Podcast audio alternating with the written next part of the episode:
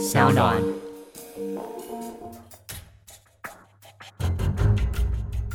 什么是真相？什么是正义？跟着台湾建士权威阿善师，重返那些离奇轰动的命案现场，请听阿善师的见识实录。各位听众朋友，大家好，欢迎收听今天的阿善师的见识实录。我是见识专家阿善师谢松善。大家好，我是子荣。发现很多朋友呢都会在工作的时候呢来收听节目，不知道大家现在是不是也是偷偷的在上班的时候听我们的阿善师见识实录呢？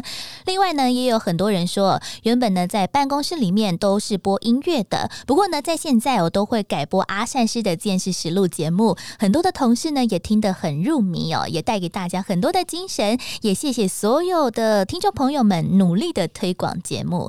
在今天的节目一开始呢，也先来回复大家在 Apple Podcast 上面的听众留言。其中一位呢，猪猪仔说，他本身呢是做室内设计的，其实整天在办公室里面很闷哦，只是画图而已，常常也没什么灵感。自从他的同事推荐了 Podcast 之后呢，就找到了这个节目，短短的两个礼拜的时间，就把所有的节目就要听光光了。就算呢在过年前哦加班也加的非常的有精神，只是有的时候啊晚上回家的时候会有一点怕怕的感觉。另外一位呢，听众朋友叫做 E N D 七四六九九九九九九九，然后呢，这个朋友呢，他说在平台上呢看到这个节目呢，他就很兴奋的就点进来了，一下子呢他就全部听完了。然后呢，他说他刚好是呢东吴大学的学生，本来呢想要呢上阿善师呢在东吴大学呢本部的课，可惜呢因为开课的时间呢他刚好要上班哦，所以呢以后如果博士班呢还有在东吴念的话呢，他一定会呢去听我的课。另外呢，还有一位呢，DJ Vancy，DJ Vancy 他说呢，真希望呢一周可以出两集以上的节目哦，不然呢就等待太煎熬了。他说呢，他也非常想呢报名东吴的课，但是呢，老师是不是有换人了呢？那我现在回应一下，第一个呢，非常感谢呢各位听众朋友，好这么努力的在收听。那其实我现在呢，这个学期在东吴呢，还是有开刑案现场呢见识实录，而且修的学生非常多哦，将近有快九十位左右了。但是呢，很遗憾的，可能这个课呢，到明年的时候就要结束了。好，因为呢，见识学程也告一个段落。不过呢，在东吴的城区部呢，他们有推广部的学分班，它开放给呢一些社会人士还有学生呢，都可以来选修。那我想呢，这个学分班的课呢，应该会继续下去。只要呢大家踊跃的来报名，达到的报名人数，他们推广部的学分班呢就会开课。好，特别在这里说明一下。另外呢，老师是没有换人的，因为呢要讲刑案的人呢可能很多。可是呢，有实物经验的人可能不多。另外呢，也要谢谢大家哦，从各个不同的收听平台来支持我们的节目。我们阿善师见识实录也获选 KKBOX 在二零二零年度的百大 Podcast 节目，我们呢是第四十一名，而且呢也在三月十四号我到了台北的南港瓶盖工厂去参加了 KKBOX 的颁奖派对。总之呢，也非常谢谢大家，未来呢也持续在 Sound On、KKBOX、Spotify 还有 Apple Podcast 上面要继续支持我们，并且分享给其他的朋友。有哦，是的，我们可以在呢 KKBOX 呢，二零二零年呢获得百大的 Pockets 的节目呢第四十一名。这当然呢是承蒙呢各位听众朋友呢大家的支持。不过呢，我们这个制作团队呢也非常的辛苦。我们在呢几乎没有经费之下呢，我们都是义务的来做这个节目哦。希望呢大家呢能够继续呢给我们予以呢支持跟鼓励。其实呢，我们制作呢《阿善师见识实录》这个节目，跟我做呢见识工作是一样的，它都是呢需要呢经过各种的抽丝剥茧，重新的排列组合，阅读很多的资料，才会得到呢这样的成果呢跟作品。它就像呢在侦办刑案一样，如果没有找到呢那细微的证据、蛛丝马迹和呢发现重要的线索。常常呢会导致呢办案的方向呢会有所偏差，甚至于呢绕了远路回到了原点。像是呢今天我们在节目中呢要谈的案件，就是呢我在当年呢侦办的过程之中也出了一些乌龙。如果当时呢我没有找到这些维系的一些见识的证据，然后呢经过仔细的抽丝剥茧。可能呢，在后续呢就没有办法呢导正办案的方向，也可能呢没有办法呢找到真正的杀人凶手哦。在民国八十八年，台北市的松江路上有一个四层楼的住宅，一对夫妻呢，他们花了一千八百多万元把它买了下来，更花了两三百万来大力的装潢哦，并且在八十七年底，一家人就住进来了。而且两夫妻呢，在住宅的二楼，他们开设的是一间期货的投资顾问公司。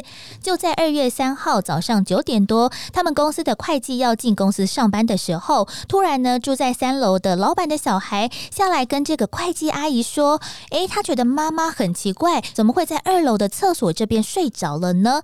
所以这名会计哦，马上就上楼，看到了老板娘是倒卧在洗手间，然后抱着马桶，吓得马上报警送医。到底在当时发生了什么事情呢？阿善石是的，这对夫妻呢，先生叫做严茂林，然后呢，太太叫做黄美雪。然后呢，他们是从事呢未上市的股票跟期货的一个买卖交易，那家境呢算是非常的富裕，而且呢二月三号那一天刚好又是太太黄美雪的生日，那怎么会发生这种悲剧呢？当会计呢在二楼的厕所看到老板娘呢黄美雪抱着马桶呢倒在旁边，叫他呢也没有反应，经仔细一看呢，头部上面有一些出血，脖子上面又有勒痕。脸上也有一些抓痕，头部呢也被打到呢肿胀发黑，因此呢他急忙呢打电话报警，之后呢立刻呢将黄美雪呢送医，可惜呢到院之前呢已经死亡。另外呢老板呢严茂林他到底在哪里呢？后来呢他们发现呢严茂林他是倒卧在呢一楼车库后方的房间的床铺上面，全身呢都有明显的刀伤。而且呢，已经死亡了，这就奇怪了，到底发生什么样的事情？那法医呢研判呢两个人的伤势呢，黄美雪她是呢有被殴打以及呢绳索绞勒的痕迹，但是严茂里呢却是全身的刀伤，死因明显不同，方法也明显不同。那关键的那一把刀又在哪里？那为何两个人呢被杀害的方式跟作案的工具不一样呢？警方到屋内的四处采证，并且呢要急忙的搜寻这把关键的凶刀。结果呢，在厨房发现有一把刀子的形态，不管是宽度或者是形状，其实都跟严茂林身上的刀伤是非常类似的。不过呢，并没有在刀子上留下任何的血迹。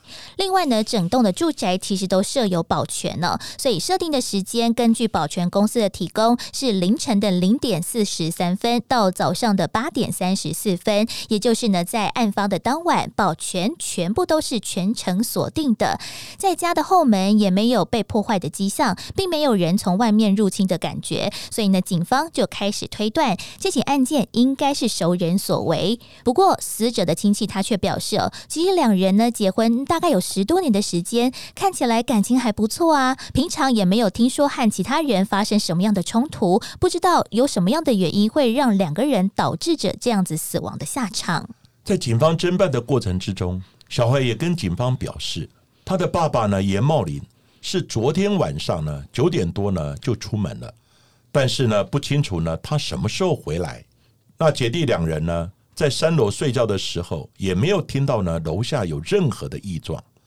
那根据呢警方后续的调查呢，严茂林呢在案发当天晚上是跟友人去喝酒，不过当天呢却是太太呢黄美雪的生日。两人呢，原本呢就讲好要一起庆祝的，而且警方也认为呢，当天呢现场的保全有设定，好像没有人进入的迹象。不过呢，警方呢经过查证结果，就认为呢，死者呢严茂林呢在前一天晚上呢应酬完回家之后呢，就跟呢当天生日的老婆呢起了冲突。严茂林呢在酒后呢一怒之下，就呢把黄美雪呢打了一顿。甚至于呢可能有掐住他的脖子。然后呢，黄梅雪呢被打得头昏脑胀。之后呢，严茂林他就走到呢一楼车库后面的床上呢，呼呼大睡了。在不省人事的时候呢，被打的黄梅雪呢非常的生气，他想说是我生日没庆祝就算了，还把我打了一顿。因此呢，他就拿起刀子呢，下到一楼，对着熟睡的严茂林呢，狠狠的连刺了十二刀来泄恨。最后呢，在清醒的沾血的凶刀呢，摆回了原位。黄美雪呢，走到二楼的时候呢，因为呢脑震荡、颅内出血的缘故呢，想吐就到厕所，没想到呢就倒在马桶旁呢昏迷，而后呢死亡。警方这样的推论呢，看起来呢像是符合逻辑，因为呢破案的压力很大，所以呢警方呢在当天晚上呢就马上呢召开了紧急的记者会，对外说明呢案件的一个侦办的方向，以及呢。初步的推论，当时呢开记者会的时候，我也在场。那夫妻互殴的结论呢，也震惊了大家。不过呢，警方呢这种推论的结果呢，却让家属跟检察官呢觉得无法的理解。为什么当时警方会这样子推断？其实呢，就是屋内哦没有任何外力侵入的迹象。不过呢，如果是妻子杀了先生的话，诶，怎么会一个大男人毫无抵抗力呢？而且呢，如果是熟人杀人的话，那其实有些状况其实也不太合逻辑。不过呢，证据的部分哦，当时还有待加强。虽然说呢，在屋子里面有找到那个感觉跟凶刀很像的水果刀，不过呢，还要等到化验结果才知道有没有两个人的血迹反应。那目前也有找到了疑似是用来勒住脖子的白色的绳索，不过呢，在现场可能是有经过清洗，所以看起来呢相当的单纯，也让警方呢往夫妻相残的方向来进行推断。不过在记者会的隔天下午才会将死者的遗体解剖，也希望解剖之后也能够协助厘清案情。当时呢，警方呢承受的破案压力呢是非常大的，而且这个案子呢又是我负责现场见识的。我心想呢，绝对不能呢被侦查的初步方向呢来引导我现场的采证作为，所以呢，当时呢我就对现场呢做了全面的采证，然后呢，任何蛛丝马迹呢细微都不放过，也因此呢没有漏掉呢任何重要的细节。第二天呢，我们将呢采证的东西呢紧急的送刑事警察局呢来做鉴定。第二天呢。DNA 的鉴定报告出来了。首先是呢，大门口的屏风的一个角落的一个不起眼的地方呢，我们采获呢一个非常小、很轻微的一个触摸的血迹。DNA 检验结果出来以后，发现它不是两位死者的血迹。当时我心就想：糟糕了，怎么会冒出其他人的血迹？昨天晚上呢，我们还有对外呢宣告案件已经突破了。而且做了夫妻互殴的这样的一个推论，那这血迹呢，到底是怎么回事？这是谁的血迹呢？第二个证据呢，是在法医验尸的时候，我们有剪了太太的指甲，而且经过呢 DNA 检验比对之后，发现指甲缝里面呢验出来血迹，那它跟那门口的屏风旁边的那一处血迹呢 DNA 型别一模一样。另外呢，第三个证据呢，是在。二楼的沙发旁边呢，采获的一个白色的绳子，上面也留有一点点呢不明显的血迹。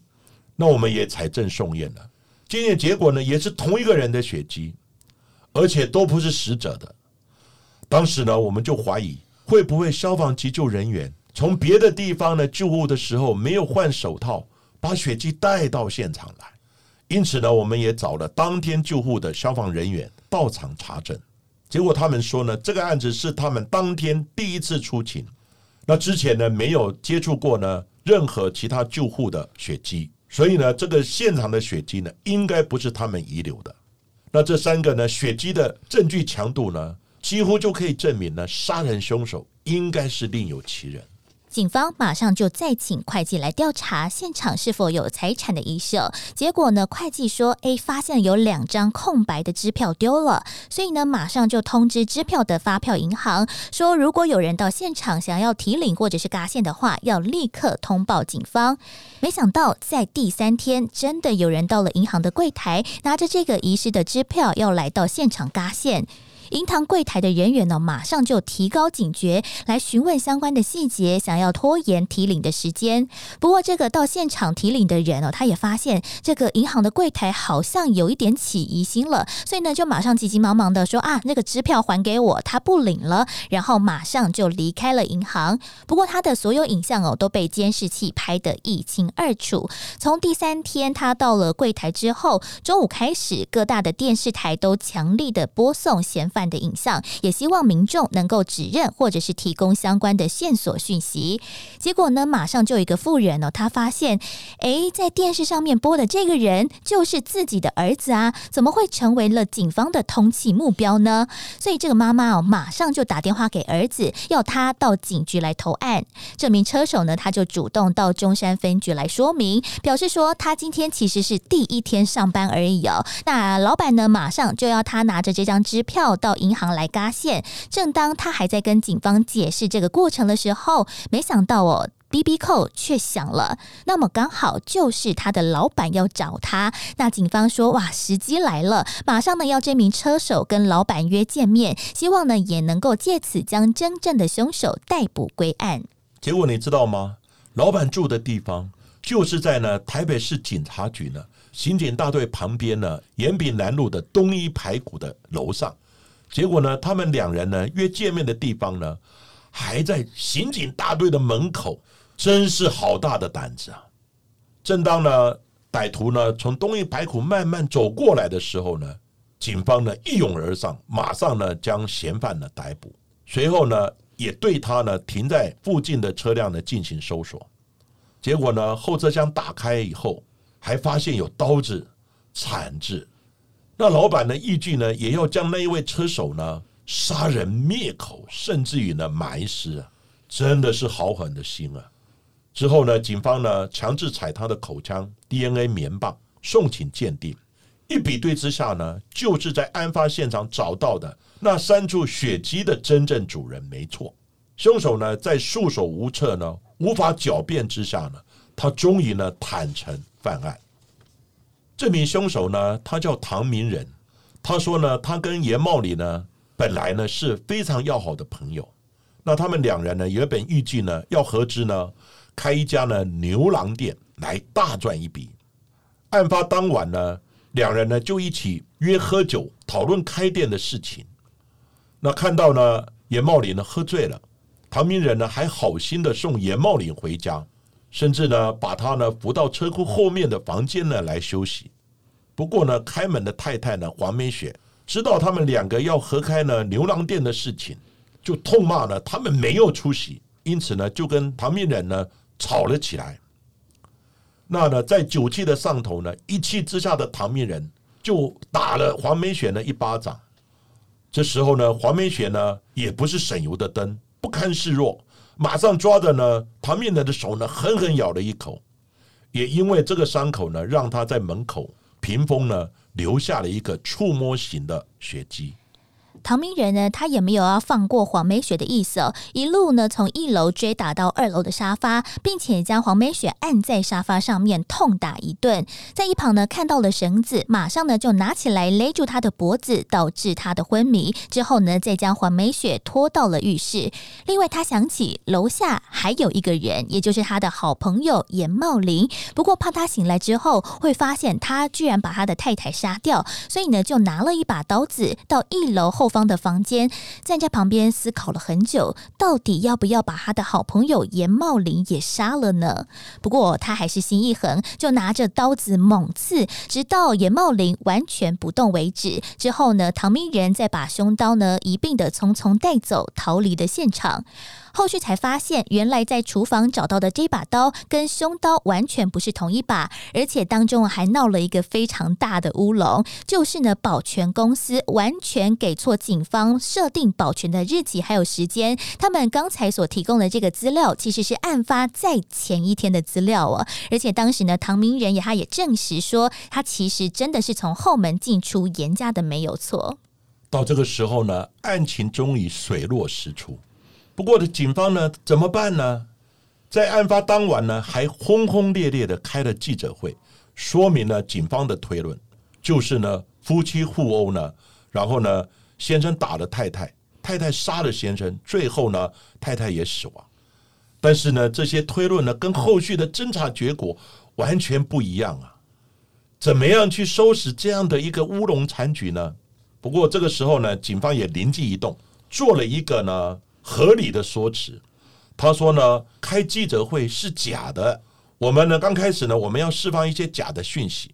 其实呢，警方呢早就呢开始怀疑呢，一定有他人犯案，只是呢想借出呢这个假讯息呢，让歹徒松懈呢，而露出一些马脚，所以呢才有可能呢叫了他的员工呢带着支票呢到银行嘎线领钱的情况。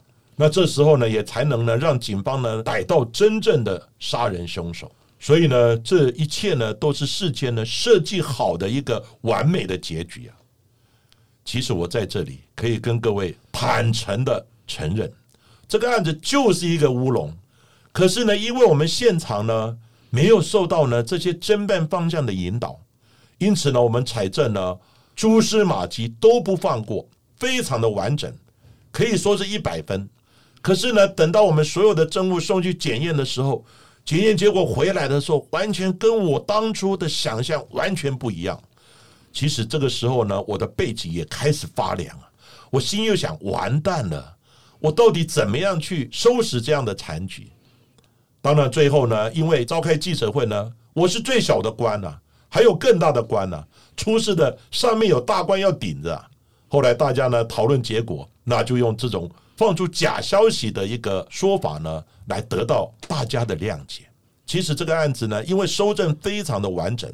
最后呢，导致这个案子呢也能真正的破案，没有造成一些乌龙的状况，甚至以冤狱。所以呢，记者也笑笑不追究了。但是呢，也还好，当时阿善师呢就有这种缜密呢现场勘查的概念，才导致呢这个案子完美的侦破。而今天的节目就为大家进行到这里，谢谢大家收听阿善师的见识实录。如果喜欢我们节目的话，欢迎在 s o n g Spotify、Apple Podcast 上面呢来订阅我们的节目，并且踊跃的留言给我们，给我们五颗星的评价。下一集也让我们继续听下去。